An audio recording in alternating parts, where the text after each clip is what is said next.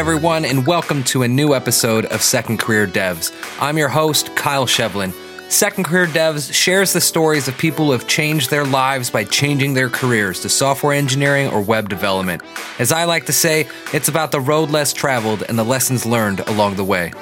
This episode, I'm joined by Kurt Kemple, a DevRel for AWS Cloud who took a unique alternative path to where he is today Kurt shares some incredible insights and lessons that could only come from a journey such as his. If you think I'm being coy, you're not wrong. I just think it's best that he introduce his story to you himself. So on with the episode. Hi, Kurt. Hey, how's it going, Kyle? It's going well. I'm really glad to get you onto the podcast today. This is going to be, uh, I think, an excellent episode. And, you know, just from getting to know you over these last few years, uh, I think your story is really impressive. And I'm really excited to share it with our audience. Yeah, I'm really excited. Uh, yeah, I, have been a huge fan of this podcast. Uh, I love to see people, you know, stepping outside of their comfort zone uh, and and willing to take big risks. Um, and so, yeah, you know, this this podcast has really spoken to me a lot. So, yeah, I'm excited to be here. I'm I'm glad the podcast has spoken to you, um, and I'm glad it's spoken to the audience in general. It's it's always amazing even to me to see these stories resonate with people. So to that end let's uh let's introduce you to the audience. Tell us what your uh, your full name is who you are what you do and uh, what's what's this previous uh, career or life we're going to talk about today yeah, yeah, that's a great question. So, um, my name is Curtis Kemple. Uh, I am a uh, software developer, right? I guess you'd say full stack developer. Uh, mostly, I, I, end up in the front end, but like to work across, you know, the whole stack. Um, yeah, and yeah, and you know, uh, a little bit about me. Uh, lately, I've been getting uh, really back into like fitness and, and, CrossFit. That really helps with my depression, which I'm sure we'll touch on in a little bit. Um, but yeah, yeah, yeah, but I've been doing that. Uh, I can also be found longboarding, and I just moved to Virginia Beach recently, which uh, is awesome. I'm I'm loving it here. So. All right, nice. So you you moved to Virginia. There's some hobbies for you. Hopefully, you can see them uh, longboarding along the beach one of these days, folks. Yeah. All right. So full stack dev. I mean, that's selling it short to some degree. You've done some amazing work. You uh, I personally think you really turned around the MLS uh, engineering organization as an amazing team lead. You've you've you've gotten a bunch of really awesome uh, devs and engineers that kind of came on and have done nothing but succeed since. And uh, you did some really great work there. So don't. I, I, know you're not. I know you're just being humble, but I would never let you sell yourself short. yeah, I mean that was a very rewarding part of my career. Honestly, the most rewarding yet to date uh, is just like seeing uh, people succeed. I love to help other people succeed. I think a lot of that has to do with my past and how much I struggled. Mm-hmm. Mm-hmm. Uh, and so just, you know, seeing other people um, be successful and helping them do that is just amazing. I try to be the person who I wish I had around, you know, not even just in my development career, but around my whole life. Right. Um, you know, right. That makes sense to me. And, uh, you know, just for the years that I've known you, I think you're a, a quality person and probably because of the life events we're going to get into. So why don't we, why don't we take a moment to get into this? We kind of have uh, a slightly different story arc today. Most of the time on second career devs, we focus on a previous career, but to call what you went through a career wouldn't really make much sense. Uh, you went through something pretty traumatic and uh, a very difficult time in your life. Uh, can you can you share what happened to you and and we'll start to parse that event for you? Yeah, for sure. So, uh, growing up, uh, I dealt a lot with uh, depression and uh, drug addiction, drug abuse. Uh, and that led me to make some really poor choices in my life, which landed me in prison. Uh, and I spent the majority of my 20s incarcerated mm. from about 22 to 28. Um, yeah. And yeah, it was a very big struggle. yeah. And before that, I just worked odd jobs. You know, I had no real direction. I, I never really thought I would, you know, really be much of anything. Mm. Uh, and some people do make that a career, right? You have career criminals. And like, uh, you know, it was a real hard struggle to not fall into that trap. Um, but I, I, I, put a lot of work in place uh, to make sure that, um, you know, that that wouldn't happen to me when I was released. Right, right, right. So, Uh, before we talk about like what happened during prison and leading up to getting into a good place in release, can we talk a little bit about like the circumstances that kind of led you to wind up in prison? Are you okay with that? Yeah, yeah, absolutely. Um, yeah, it's nothing that I, you know, that it, uh, I haven't already told um, to the world, which was the scariest moment uh, I think of my life uh, up until this point. Right. Just just so the audience knows, uh, we're referring to an article Curtis put out last year that I'll put in the show notes. Yeah, yeah, and in that article, you know, I go through essentially what I'm going to go through here. Yeah, so uh, you know, swinging back to the drug abuse and drug addiction, uh, you know, I, I struggled with like heavy drugs drugs. Uh, I was, you know, selling drugs to to to do more drugs, uh, and I developed a really bad habit with Xanax, which is a prescription drug that's actually used uh, to help people um, deal with anxiety. Right, right, right. And when used properly, is you know, I guess okay. Um, I'm not a huge fan, but obviously I'm a bit biased there. You know, it's like you get bit by a dog, and you might become a little, uh, you know, adverse to dogs, wary but, of dogs. Right. Yeah. yeah. Um, yeah, so uh, Xanax has a side effect that uh, if you take too much of it, you can often black out. Uh, and you'll do a lot of things that you don't remember. And even though this was happening to me, I continued to use it. Um, and yeah, so I ended up actually um, uh, robbing a bank with a note. Hmm. Uh, and then, yeah, that landed me in prison for almost seven years. Like, I don't remember it. I woke up in jail. I had no idea just walking up to a teller you don't remember and then just have a piece of paper saying I'm robbing you and the next thing you do you wake up in in jail?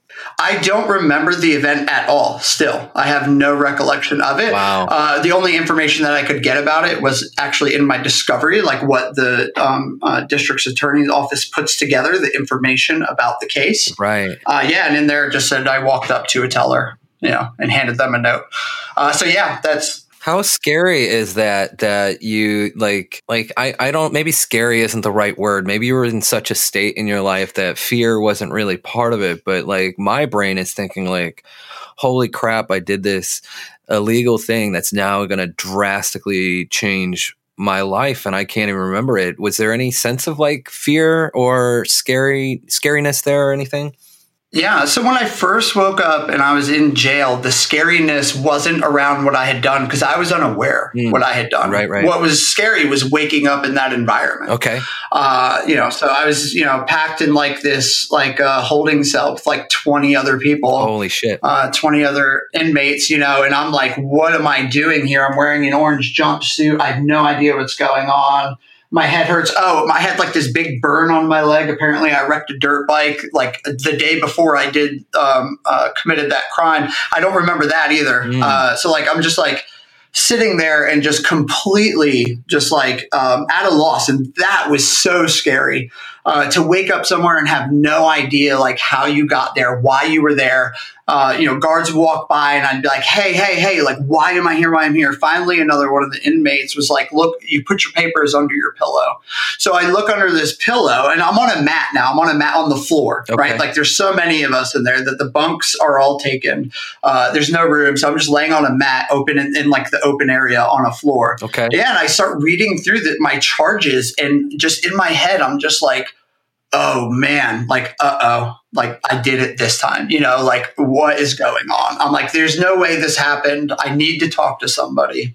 It, the first two weeks, I, I, basically didn't get to talk to anyone about it. So I'm just sitting there, like, you know, because you can't, trying yeah. to remember and I can't. Man, that's God, that just hearing you say that gives me some chills. Like that's really scary. Yeah, it gives me chills thinking about it. Like I'm thinking about like just knowing myself how angry I would be and and mm-hmm. and livid and and now you're trapped. Like you're you're trapped literally. That's the point of jail. Um, shit, man. That's that's got to be is is that probably like some one of some of the worst moments of your life right there? That that is by far the it's it's the it's the second worst moment of my life uh, life. And the worst would be when i was actually sentenced. That they devastated me. That's got to be horrible. How how helpless was that? Because like you know you literally like you can't remember the event. You have you have nothing probably for your own defense uh, when you're at trial. And I'm not trying to fetishize this in any way. It just like just hearing you say this again to me seems like that had to be one of the most helpless experiences like you a person could experience. You know. Yeah, yeah, and don't get me wrong, I'm not trying to take the blame off of myself either and say like, "Oh, you know, I blacked out and I don't remember, like it's not my fault." It was my right. fault. I'm the right. one who got myself into that situation by abusing drugs, right? Like my choices right. directly led me there. And that was something that at first I couldn't accept. Uh, and that was a huge part of my recovery uh, and a huge part of being able to turn my life around was taking ownership over those events. Um, but yeah, I felt very helpless um, for for about the first two years of my incarceration. Um, it really took a lot of work, and, and having that time being sober and letting letting the fog clear from my brain and starting to think more analytically about it, be around people who are trying to improve and they're trying to help me see the light.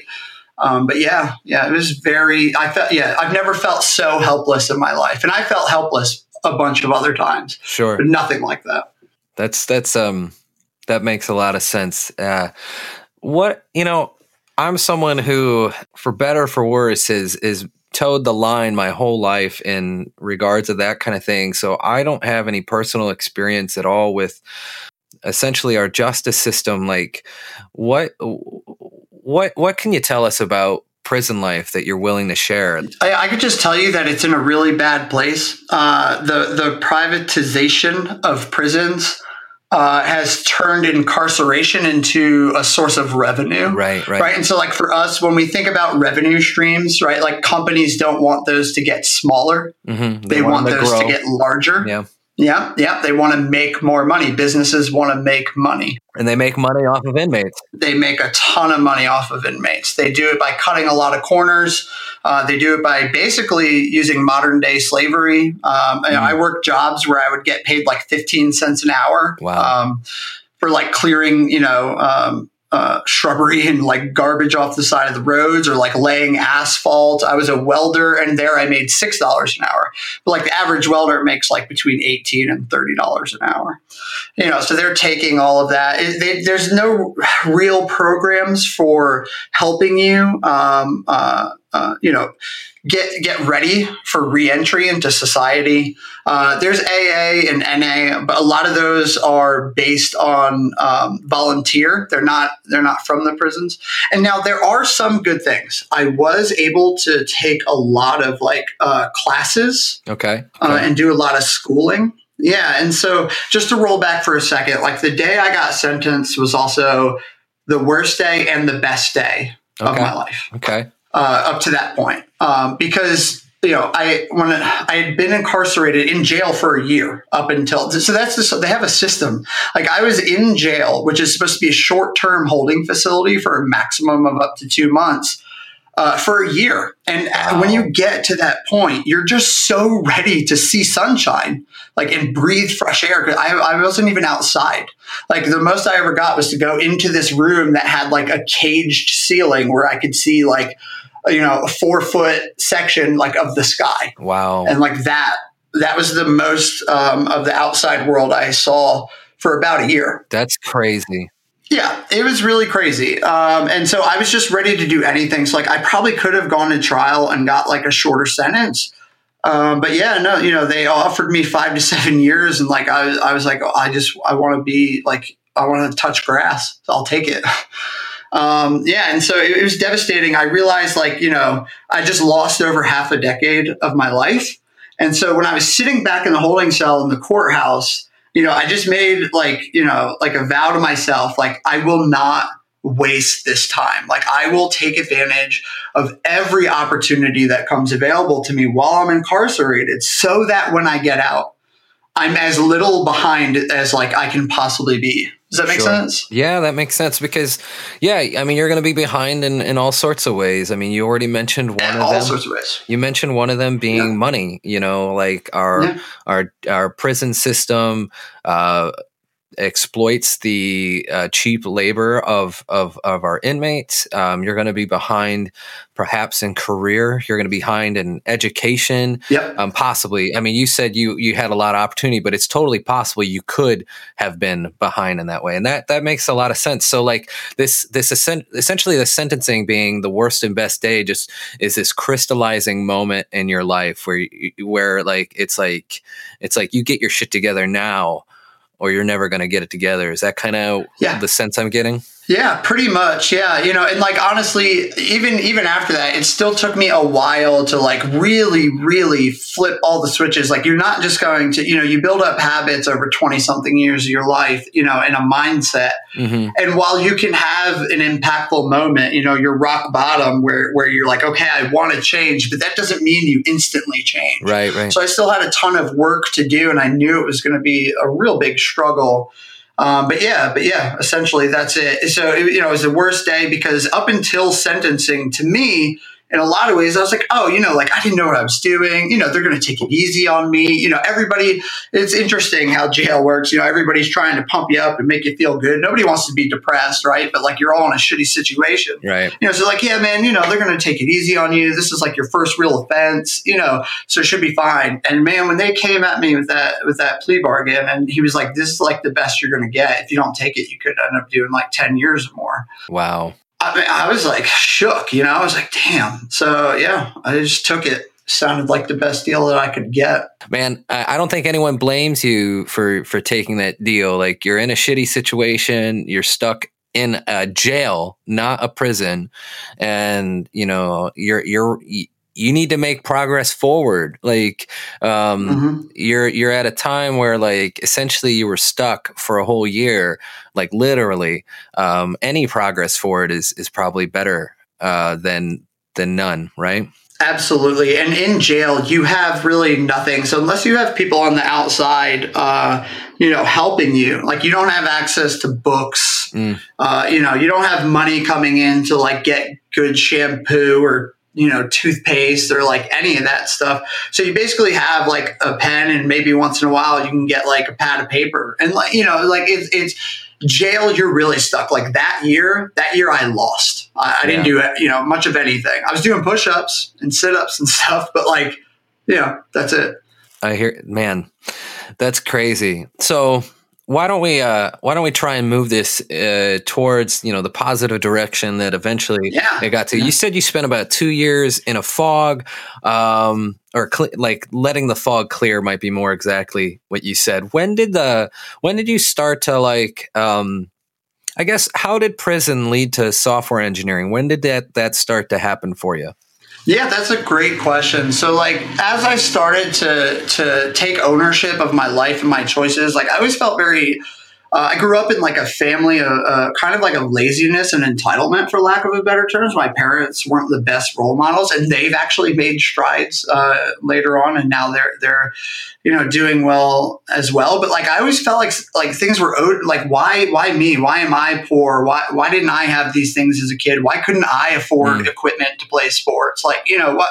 Why did I have all these limitations? I felt like I was just owed the world and so really, you know, that first two years, like letting that fog clear, that essentially was me like removing those those uh, chips on my shoulders and those those negative thoughts and just incorrect thoughts. And starting to realize that like the people and the more people that I talk to who I like like within the the system you know because there are some good people in the prison system it's not all terrible right. there's a lot of terrible but there's some good but the one thing that that I noticed about all of them was like their hard work and drive. Like none of them came from families of money, you know, that had everything. None of them did that. But the one thing that they all had in common was they all worked their butts off. Uh, and so, you know, so for me, also, you know, rolling back to my sentencing when I said I take advantage of every opportunity. So I just started taking every course that came about, and like web development was not the first. Like, uh, I'm actually certified um, uh, to do like heating and air, mm, certified HVAC. to do electrical work, yeah, HVAC, plumbing, carpentry, welding uh, you know, so I just oh, uh, dog training, like any course that that came available, I would take. I would do landscaping, landscape design. Uh, and so they have like a lot of these jobs uh, opportunities to like get this type of training. Uh, but it's kind of a double edged sword. I'm just going to off to the side real quick on this because a lot of those places actually won't hire you though, mm. like if you're a felon, right? Like within the first seven years of release. Sure. And I'll talk more about that later. Yeah, I definitely want to get to that. Yeah, yeah. Yeah, yeah. So, so eventually, you know, I was just taking classes, and it actually started out with like I knew nothing about computers too. Uh, the most I ever did was like download songs from like uh, uh, LimeWire or like uh, Napster. Yeah, there you go. Yeah, right. So that's like all I knew. Um, so I just started taking like computer classes, learned how to use Word and Excel, learned how to type properly. Uh, I, you know, I was like pecking with my fingers, mm. uh, and so then I ended up taking like networking and IT, and then that led me into an intro to HTML and CM, uh, CSS and JavaScript class. All right, and I was just like, yeah, I immediately fell in love. Um, you can't have the internet so I started ordering books, okay. just like random books. Like every once in a while, we'd get these magazines that had like a bunch of books you can order. I ordered a book on like XML. It's like not even used anymore, but I didn't know. I just knew that it was related to web development. So I ordered you know, any book I could get my hands on. Uh, my my teacher was awesome, uh, and uh, he would actually bring me in like just data just like data in a file, you know, like JSON file. Uh, and like, so I would just build websites. Like I built a website for like a zoo, wow, a website for just all kind of stuff. Yeah. And like, but you know, no internet. He taught me like the basics of JavaScript. Like I'll, I'll never forget when I did my first hover event. Ooh. My mind was blown. I was like, this is so cool. And uh, my whole life, I've always been a builder. Okay. Uh, I love to build things. I loved carpentry. I loved all that stuff because it allowed me to create. Mm-hmm. Uh, but the instant feedback of web development just like sucked me in. I was so drawn to that. Um, yeah, and so like that's essentially how I got my start.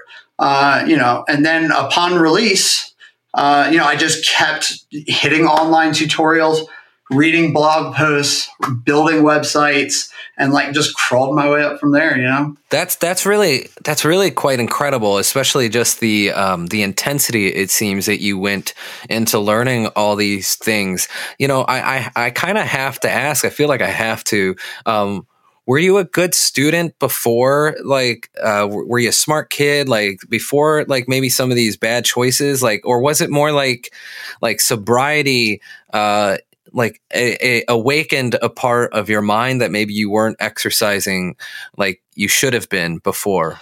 Yeah i've you know i've had people say this to me a lot and even teachers. So to answer that shortly no i was not a good student. Uh, and i've had teachers tell me they said you have no shortage of intelligence but you just have zero drive and you're uneducated. Um, I, I started skipping school in second grade uh, I started smoking weed and using drugs when I was 12. I started selling drugs when I was 14. Wow. This is not me bragging. No. This is just me talking it's about my bad choices. Yeah. Yeah, it's the truth and it's the bad choices. I never graduated high school. I barely uh, studied enough to get my GED when I was 17. I would work two jobs, like, uh, you know, like at one at McDonald's and then one during the day, like doing construction or something like that. And that's how I got by. Uh, yeah, no, I, have never had a problem with intelligence. Like I, I, I, learn quickly. I pick things up very quickly. Um, but yeah, uh, and across all things, whether it's like math or like building a house, you know, uh, I'm lucky in, in that I can learn well. Um, but yeah, I, I never applied myself until then. Gotcha. That's the difference. Gotcha.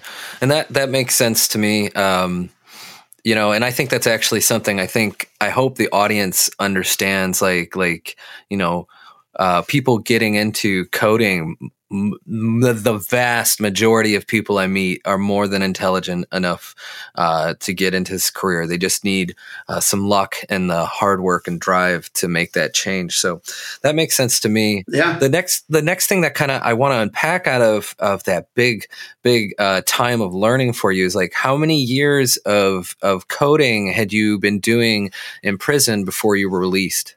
I only got to do two courses, so six months. Six months. Okay. Six months. I did intro one and intro two. Gotcha. Gotcha. So, okay. But in six months, you were hooked. Like the instant oh. feedback oh. of that had you hooked, right? I was hooked from from day one, uh, like literally, seriously. I, I knew right then. So all the other stuff, I was like, okay. So my goal was this, like by by covering all those programs, was like I have to be able to land a job in at least one of these things. Sure. If I know how to do all of them, then that increases each new skill that I learn you know, exponentially increases my chance of being successfully employed upon release. Yeah, yeah, yeah. And and the scale of the challenge of being employed as a felon requires exponential opportunity, right? Because it, it's so difficult. Let's let's get into that. Like you're released. Uh, how many years total did you spend in prison? Six years and eight months. It's that's that sucks. That's that's all I could say about that. But yeah, in, including jail time. That's that's all of it rolled together. Yeah, but yeah, I was released January uh, January tenth, two thousand ten. Okay, okay, almost almost nine years to the day we're recording this. So, um, so you get released. You have all these budding skills, uh, a lot of certifications. Um, what was that like? What was being released like? Uh, scary. That was another scary day. I had a really hard time at first getting um, back to used to how people react with each other and deal with each other in society. Mm. Um, you know, that was probably my largest hurdle. I felt, I don't even know, man. I just felt like an alien, uh, for lack of a better term. Uh, yeah. And uh, yeah, seeking employment was just about impossible, right? I have all these skills, and every place that I would go to has that checkbox Have you committed a felony in the last seven years? Have you been released from prison within the last seven years? So I started, I was checking yes on them, you know, and uh, I would never get called back. Right. And I said, well, I'm going to like starve to death or have to turn to crime uh, to live. So I need to figure something out. So what I started doing was just checking no. And I would work at these places for two to three weeks. And then they'd be like, your background check came back and, you know, I'm sorry, but you, you lied. We have to fire you. And I'm like, yeah, well, I wouldn't have got the call back, but now I have two to three weeks worth of pay. So I would just constantly be applying at new jobs. Okay. Uh, and so I was doing this while going to college too for graphic design. I started going, it was like the closest that they had around me. They had like a, a web design associate's degree, which had some coding classes. Okay. So yeah, I was trying to learn coding on my own. I would work a part time job until I was fired. Uh, and then I would just keep jumping from job to job to job. Like you should have seen what it was like for me to fill out my taxes in 2011, 2012, and 2013. How many jobs do you think you did in, on average in those years? Man, at least at. Uh, I would say at least 11 or 12 a year. Generally, you get a couple weeks. Yeah. Sometimes shorter, sometimes a few days. Sometimes I'd be unemployed for a couple weeks. That's crazy. Um, and that's a pretty typical experience though right? That that you know oh yeah. And, and it's kind of um it, it goes back to it's it's cultural. It's how we treat prisoners in in general. Yeah. and, and and it's it's how we uh it's it's our lack of understanding of the in, the intent for rehabilitation of of people. Because we don't really we don't really value that maybe as highly as as as we should or need to. So i mean you're someone who's busted your ass. You've learned all these skills. You're capable. Mm um, and the best chance of you like avoiding recidivism is to actually have work and yet you can't find work. So yeah and honestly, the people who are coming out are, are going to be your hardest workers. Like, I felt like I had so much to prove to the world. Like, I'm not just this criminal. Like, I'm not mm-hmm. a criminal. I'm just mm-hmm. a person and I'm ready to work and I'm ready to work hard. And like, I want to build a life. Right. Uh, and, you know, when no one gives you that chance and those doors just close and close, and it is demoralizing. How did you, how did you deal with that? How did you keep your head up? You know, if it weren't for uh, my family, which I had lost, but like as I started writing them letters and they could see like the more and more clear thought and like I'm sending home my certifications and stuff. So yeah, I was living with my grandmother uh, uh, when I got out, but you know, she, again, she doesn't have a lot of money. Mm-hmm. She couldn't afford to feed me. She mm-hmm. couldn't afford to do that. She couldn't afford the increase in electricity, you know, and like her bills because I'm now staying there. Mm-hmm. So, um, but yeah, but you know, it was just that man, just you know, crying on on my grandma's shoulder and just being like, you know, what the what the hell? Like, I don't know if I could do this anymore. And, you know, and just, you know, and then my brothers and my sister just rallying and being like, yo, think of, think of how hard you worked and how, how much you were able to thrive in prison. If you can thrive in prison, you can thrive in this world, you know? And so, uh, you know, it just, you just gotta grit, you know, grit and bear it essentially. Uh, and yeah, it doesn't yeah. get better. Uh, you know, I've I've always had a fear every time I apply for a job, which now I don't. I'm past that that limitation. Now I pass background checks, and it's fine. Um, but you know, up until 2017, that was a big concern for me. Every time I would get a job, I would never celebrate until my butt was in that seat, and I knew they weren't going to come and do a background check on me. Sure, sure, that makes sense. So you go through these years. Well, one, I'm really glad that you had had family there for you. I know a lot of people. I don't know them personally, but like I'm, I'm sure a lot of people don't. They don't have a support system, and that's why recidivism happens, and people wind back up in the prison yep. system, and they're just stuck there. It's you know they they they never find a real way out. Um, so I'm super thankful you had that, and I'm sure you are too. Um, what started to make the difference, though? You know, you spent these years doing these uh, part time jobs, uh, trying like getting a job, getting fired, getting a job, and getting fired. Like something had to change. What what what started to turn the the ship around? I guess. Yeah, yeah, for sure. So the I spent those years, you know, just uh, honing my craft, for lack of a better term, just working on web development. You know, like watch video tutorials on jQuery and stuff, and I built up like a portfolio of like non-existent things. Like I would literally just build websites for companies and do stuff. Eventually, I landed a job at a company called Gold Mobile. Um, mm-hmm and uh, it was my first tech job. And so, oh, this is actually a great story. So, okay, uh, you know, I was like, I'm super excited. I'm about to start as a developer, and it's so funny because this time I was starting to celebrate, and they come to me about a week after I started. Uh, and they're like, "Hey, we forgot to give you the paperwork for your background check. We have to run your background check." And I was like, shoot, here we go. Um, so what I did was I went home uh, that night. I was working on a project. They wanted me, it was like when jQuery mobile first started coming out. Okay. And so they were experimenting with it and they wanted to test its capabilities. And they had given me like three weeks to complete this project. Uh, I finished it that very night. And so I brought it into my boss in the morning and I said, look, my background check is going to come back and you know you're going to see that i was just released from prison you know about two years ago two and a half years ago.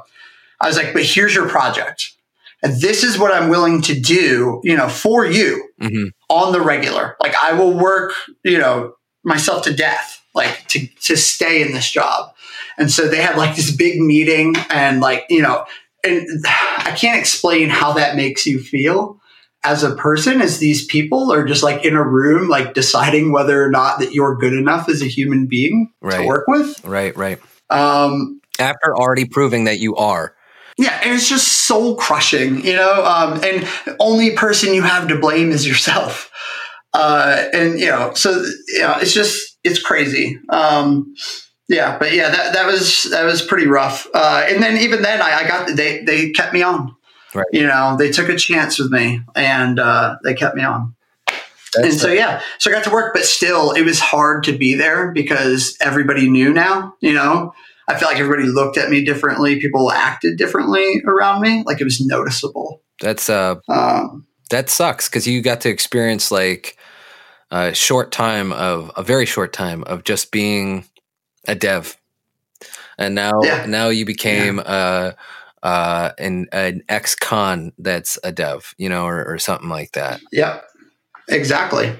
Yeah, and so I stayed there for about nine months, and like it just like it was wearing on me, my mm-hmm. anxiety, like just not being comfortable. And I talked to my boss about it, and he's like, I'm just going to help you find another job. Hopefully, we can help you find somewhere that won't do background checks. And I, I, did. I found another job closer to where I was living at a company called Live Technology. Okay. Um, and uh, yeah, and I worked there for a while. Uh, and, you know, they didn't do a background check. Everything was fine. And from there, it was just like finding places, like, you know, applying at jobs and hoping they didn't do background checks uh, up until now. Now I'm fine. Now I can apply anywhere and I'm not scared of that anymore. That's awesome. I'm I'm really glad that you're at that point now. Um, you're probably also at that point just in terms of network and and public recognition. Um, you eventually landed a job at um, MLS, right? Like I think that's been one of your yeah. more prominent positions, and definitely the one that put you on my radar with all the work that you're doing there. Why can we talk about that job a little bit? Yeah, yeah, that was a fantastic job, a fantastic team of people. Um, yeah, so I was hired there as one of like the first internal um, uh, engineers. They, you know, a lot of the stuff at MLS to that point had been done through contract, like third right. party um, services or vendors. And yeah, so uh, I was responsible with helping them build up the uh, the UI team. Uh, and yeah, so yeah, that job as well. Um, I, I, uh, you know, yeah, man, I, I just like got to meet so many great people. So to be more specific, um, uh, I ended up working with like Peggy Rayzis, uh, Rayzis Aaron Fox, Samantha uh, Bertreau, uh, Jake Dawkins. All these people are now like you know off doing uh, really amazing stuff. Right. But yeah, that was um, almost my way of like getting to like I don't know, like come to like make even with with my demons like being able to help other people succeed. Um, there's like something about teaching others that i find super rewarding uh, and, and you know it, it, was such a struggle for me to start and i just never want to see anybody have to struggle. And like sure you know uh, they probably didn't have you know backgrounds as dicey as mine, but that doesn't mean that the industry is easy for people that haven't been incarcerated. Sure. This can be a very tough industry, no matter who you are. Sure. So just any way to be able to help people. And another thing is like once I really found myself, I, it's very easy for me to be very honest, both about like my strengths and weaknesses and just with other people. Mm-hmm. And after being under the microscope for so long, you kind of develop a tough skin. Right, right. Uh, so I didn't mind being, you know, just candid or, or uh, you know, completely bluntly honest with people about things. So I think that that job worked out really well because my boss uh, was very also easy to be very truthful with, uh, and he would take into consideration everything that I said. Mm. Uh, Brian Asnar is a great guy, and uh, yeah, and so it just like really allowed me to thrive there. Sure. You know, sure, that makes sense to me. Why don't we start to like kind of tie these pieces together? Um, because this, um, you talking about this to me in, in private over the years is is kind of been some of my um some of the reason I want to bring you on this show is because like what did the time being incarcerated like what kind of lessons did you learn during that time? And I don't just mean the education. I mean those um maybe maybe even people skills if you could call it that that you developed there uh, or leadership skills that um really started to apply in the workplace. Uh, where did where do those two things connect for you yeah, that's a really, really uh, good question. And so a lot of it does have to do with communication. Okay. Uh, and under and, and empathy. Uh, so one of the things that you know, being incarcerated and being around a lot of other people that are incarcerated. So, like before I was locked up, I kind of had the same view of people who went to prison. You know, like oh, you know, it's like you know they, they commit crimes, like you know they're criminals. Okay. Like, you know, most of them probably don't care about society, but like you get to learn that like everyone has their own struggle, and everybody's had different situations that lead them to where they are. Uh, and so it's very easy for me to put myself into somebody else's shoes now. Uh, and I think that because of that, that also helps create trust and, and comfort and security. People like know that I'm I care about them, on, uh, you know, on a very personal level, uh, and that I'm literally trying to put myself into their shoes and see things from their perspective. Mm-hmm, mm-hmm. Uh, and it just makes it so much easier for me to uh, get a point across or help somebody come to a realization on something and then another skill that I picked up uh, in prison that will never leave me, which is amazing, is just being able to read people's body language. Mm. And in prison, it's for survival because uh, you don't know right, right. what anyone is thinking around you. Um, but in the job world, that is super important to be able to understand how people are feeling. And so to take this to like, you know, a conceptual level, it might be I want to ask my boss for a raise, right? Right. But when I walk up, I notice that they're typing harder on the keyboard. Okay. Or they're constantly going, ah, or ah, or I'm trying to talk to them, but they're, you know, so they're probably frustrated, right? Like that's not a time to be talking about money.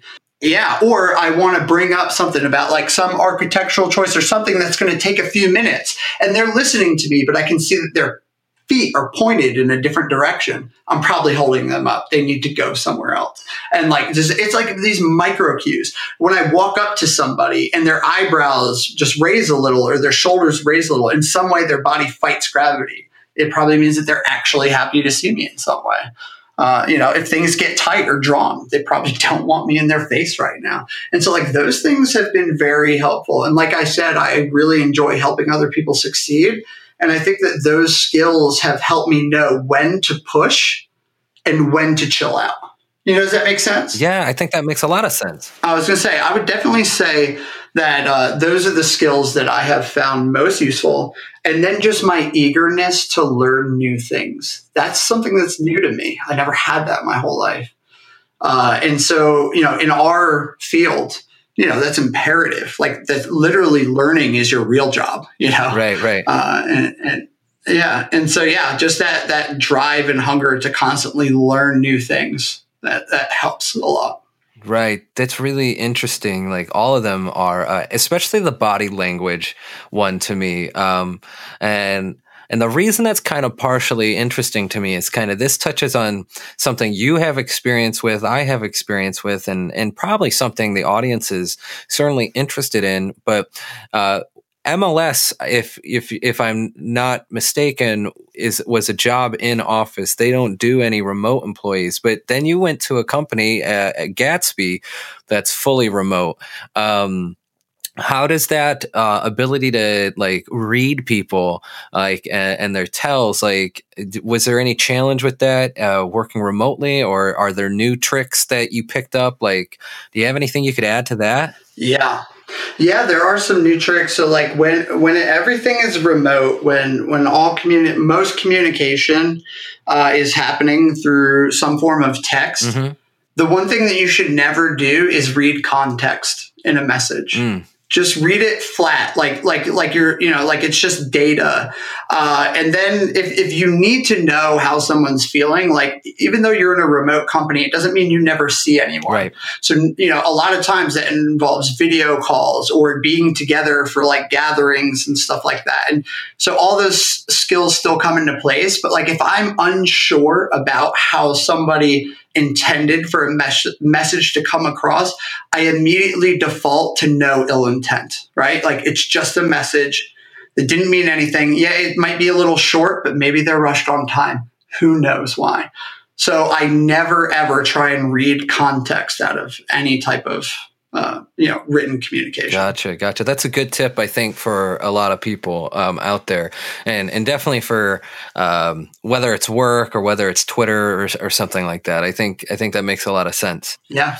Um, let's talk a little bit about that ability to constantly like learn new things do you think you always had that and just didn't know it or do you think prison itself like like lit basically lit a fire under your ass that that hasn't gone out it's one and two so like you know it's like i said i've never had an issue with intelligence you know even my teachers would tell me growing up like you're plenty smart you're plenty capable but yeah prison is what unlocked that door and actually gave me that drive not even so much prison, but coming to the realization that like hard work pays off. Right. You know, and and and you should always be eager to expand your view of the world. Mm. And so that also came, you know, a lot from prison. Like, you know, the view of our world is only based off of what we know, right? So the more that you know, the more broader a view you can have of this world. Uh, so you never got to stop. You just can't stop learning. You know, once you do, you know that you know that's you know, it's just it's no good. You stop learning, your your view of the world stops growing. You become set in certain ways, and like things change. And what what was good yesterday might not be good tomorrow. And what was acceptable yesterday might not be acceptable tomorrow. Right, right, right.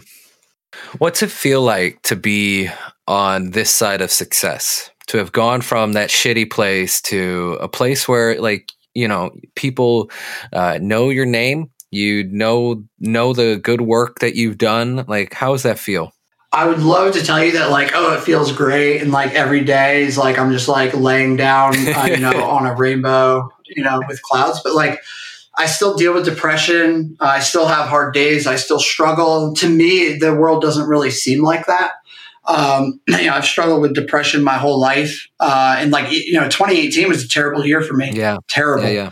Uh, you know, I got to some pretty bad places, uh, and I've been working really hard to come back up out of that. And that, that's after finding success. Right. You know, and, and, and some of my best days, I was incarcerated. Some of the days when I had the best view of the life and where I was the happiest, was actually, you know, still incarcerated. That's interesting. Um, yeah. Yeah. Yeah. Cause it's, it's, it's, it's about you and your mindset and like, you know, finding the good in things, you know, the little things. And it, it's really, it's just like mindset. And over 2018, my mindset really started to, to get down, which is when, you know, in the beginning when I was talking about uh, fitness and CrossFit enthusiasts, uh, that's something that's been really helping me, uh, you know, uh, just like getting back to decent physical condition. So honestly, like web development has been really rough on my body. And, you know, I went from being in Same. like great shape, you know, I was in prison, yeah, I had nothing else to do. So I worked out constantly. And then when I got a development job, I just like slipped into all those bad habits, sitting on the computer until 2 a.m., you know, crushing cans of soda and like eating pizza every day. Uh, it takes a terrible toll on you. And as someone who deals with depression heavily, I can't let myself slide into those situations because all those bad thoughts come back, uh, you know, and all that, all that stuff. So, you know, it's, it's a battle, but I must say, like, I didn't get as deep as I normally, you know, would in the past. Things are getting better, but no, I mean, you know, actually, somebody tweeted today uh, that I was their inspiration because they have a similar background. I saw that. I saw that. Yeah. Uh, yeah.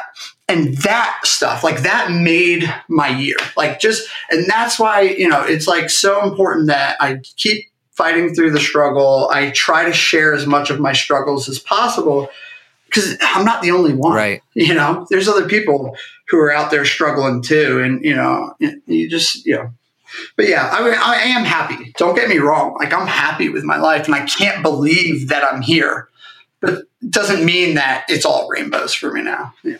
No, no, I get you. I think, I think that, man, there's so much for me to unpack in that. And I, I, think there's probably a lot for the audience to unpack in that. So give me a moment. I'm going to try because like one, um, I think I really relate to some of what you said. I, I, struggled with depression a lot as a kid myself.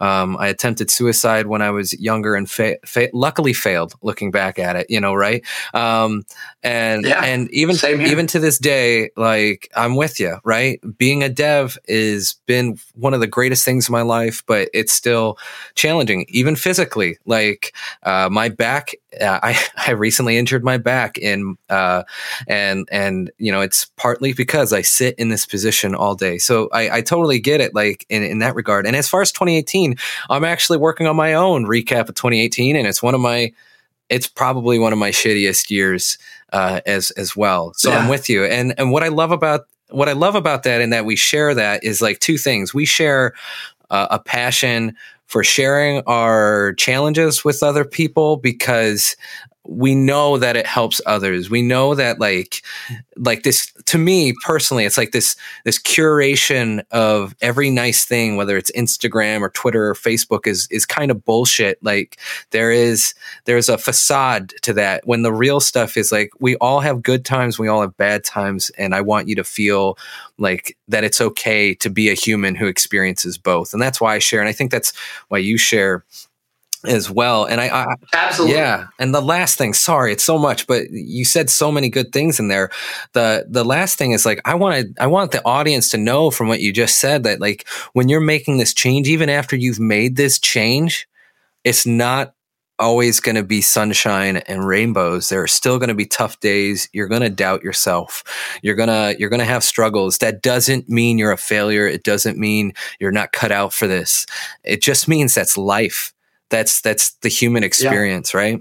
Yeah, absolutely. And yeah, and it you know, and it's it's interesting like when you brought up like Twitter and Instagram and like I I get that, right? Like I feel the same way. Like you generally only see half of of the coin, right? Mm-hmm. And it's not because people um, are like only, you know, trying to portray themselves as something, but it's just oftentimes it's much easier to share your successes than it is to share your struggles. Sharing your struggles is like opening your chest and saying like, "Hey, you know, here it is. Here's all of it, right? And that's that's not always easy to do.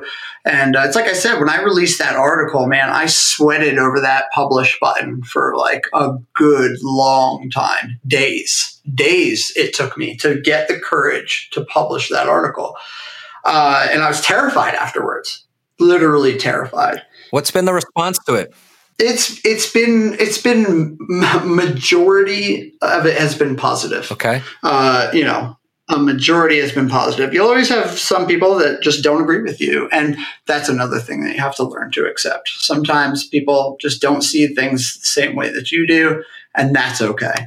Uh, you know, that was hard for me, but yeah, it's been you know, I, honestly, like if I hadn't have released that article and I hadn't been so forthcoming um, with my background, which also I was only able to do once I had elevated myself to a certain level within the community and like being known as a developer. Like if I had done that right away, then you know it probably would have been a foot gun, sure, right? Like if sure, I come right sure. out, talk about this, no one's going to want to hire me, and it's also part privilege, right? Like I'm a middle-aged white male. You know, you have like you know the same thing, black or Hispanic people trying to accomplish the same goal, and it might not work out as well for mm. them. Mm. You know, it's and and so you know, acknowledging that and uh, uh, knowing that it, you have to be in a certain space to be able to do it. But I want you know everyone out there to to know that if you're in a similar situation, you can make it through. You can succeed in this industry, and you can you know be yourself and open yourself up. You know, with your struggles, uh, it's not always going to be pretty, uh, but you know it it's definitely one of the most relieving things I've sure, ever done. Sure. Uh, I don't have to lie mm. uh, anymore, which is just alone amazing. That takes a terrible toll. You know, I, I can't I can't imagine that that has yeah that has to be quite the relief. I, I, I get that. Let's try and let's try and move this in kind of the final direction uh, of the podcast, where I, I generally I, I, like to ask my guests, and I like to ask you, Curtis, like, what advice do you have for my audience that, that might be going through a career change? Uh, hopefully, they're not making the change you did. Um, but you know they're they're trying to become software engineers and web developers. What advice or tips do you maybe have for them? Yeah, a couple um, that I have is uh, the first one is going to be you know try to find someone who you feel like you can either relate to or speak to right? It doesn't necessarily have to be a mentor um, but when you're getting started in this field i know especially for me there was a lot of times where i almost gave up uh, you know i wasn't really aware of the community um, as a whole uh, and so like i think just finding someone who's a little more in tune with like what's going on can be like a real lifesaver it's like having the lighthouse to make sure you don't hit the rocks right. you know um, uh, because it gets really tough sometimes. Uh, what what should I learn? Should I be learning Python? Should I be learning front end? Should I be learning back end? Like, you know, and I think another little part of that is like um, to the previous advice is like that willingness to try new things and learn new things. It doesn't mean learn them in depth, but if you're unsure, try a little bit of it all. Uh, you know, when you're starting out your career, there's probably no better time. Now you might be pressed to find a job uh, and I get that the struggle can be very real. But like, if you have that ability, like if you don't know if you should be learning front end or back end, just try a little bit of it. Mm-hmm. Uh, you know, look for the tools that will help you do these things very easily. Um, you know, like Glitch will allow you to set up apps and, and work with them really quickly, or a Code Sandbox. You know, you can look at what other people did uh, who have come before you, and then yeah, and then I would say my other bit of advice uh, is work on your communication skills. You know, whether they're already good uh, or you have no idea how your communication skills are. Communicating and being able to speak to other people and understand how other people are feeling, I think has been uh, my strongest help aside from learning technology. Like, I really think it's my interactions with people that have helped me get where I am. Yeah, yeah. That makes sense to me. Can you um I you know just knowing you I I I met you first through Twitter and and and we got to know each other. What what can you add to that about maybe how to build uh, a network? Uh, I think I think a lot of people who are um, trying to make a change, like you mentioned, you know, you need to find people to relate to. Like, do you have anything you could add in that regard in how to build up those kind of networks? Yeah, yeah, that's a good point. So, um, what I would do essentially when I first like started trying to get into the the whole network and you know the community of uh, you know developers was I, I I would start to you know just like start searching for keywords like of things that I'm working on front end JavaScript CSS and then I would see who was talking about that and I would read their tweets and like if they resonated with me or I thought that person seemed to interact well with other people I would follow them and then I would see like who they were talking to and I would just start to follow them. And so then the last part is like, you have to overcome the fear. If it's there, it's not there for everyone of like putting yourself out there. It all comes back to like communication and being able to put yourself out there. I just started talking to people, asking questions on Twitter. And it's very slow. Like my, my, you know, growth in the community has happened over, well, like the course of like, you know, six years, right? You just got to put in the work. You know, you just got to keep working on it. Got to put in the work. Got to be patient. Curtis, thank you so much for joining me today. Your story is um, incredible. I think you're an incredible person, and I'm just really glad uh, that you shared it with the Second Career Devs audience. Thank you. Yeah, no problem. Thank you for having me on. Uh, it's been an absolute blast. Like I said, I'm a huge fan of this podcast, and uh, yeah, you know, I, want to get this out to as many people because I just know that so many people struggle with a lot of things, and uh, you know, it's nice to hear other people struggle too. Absolutely. And thank you for listening to another episode of Second Career Devs. If you liked the episode, consider sharing it with your friends, writing a review, or both. If you haven't already, please subscribe to the podcast. Second Career Devs is available on iTunes, Google Play, Spotify, and more. If you're not already doing so, follow Second Career Devs on Twitter at Second Career Devs. That's 2ND Career Devs. Twitter told me Second Career Devs was too long of a handle, so I had to break branding and go with the number first. That's 2ND Career Devs. I tweet when new episodes are out and about upcoming projects for Second Career Devs. Get involved in the conversation happening over there. If you're interested in being a guest on the show and think you have a great career change story to share, please send me an email at secondcareerdevs at gmail.com. I'd love to hear your story and see if you might be a good fit for the show. Lastly, Second Career Devs is looking for people and businesses interested in sponsoring episodes. At the moment, sponsorship enables Second Career Devs to get transcripts made for each episode and will enable more exciting things in the future.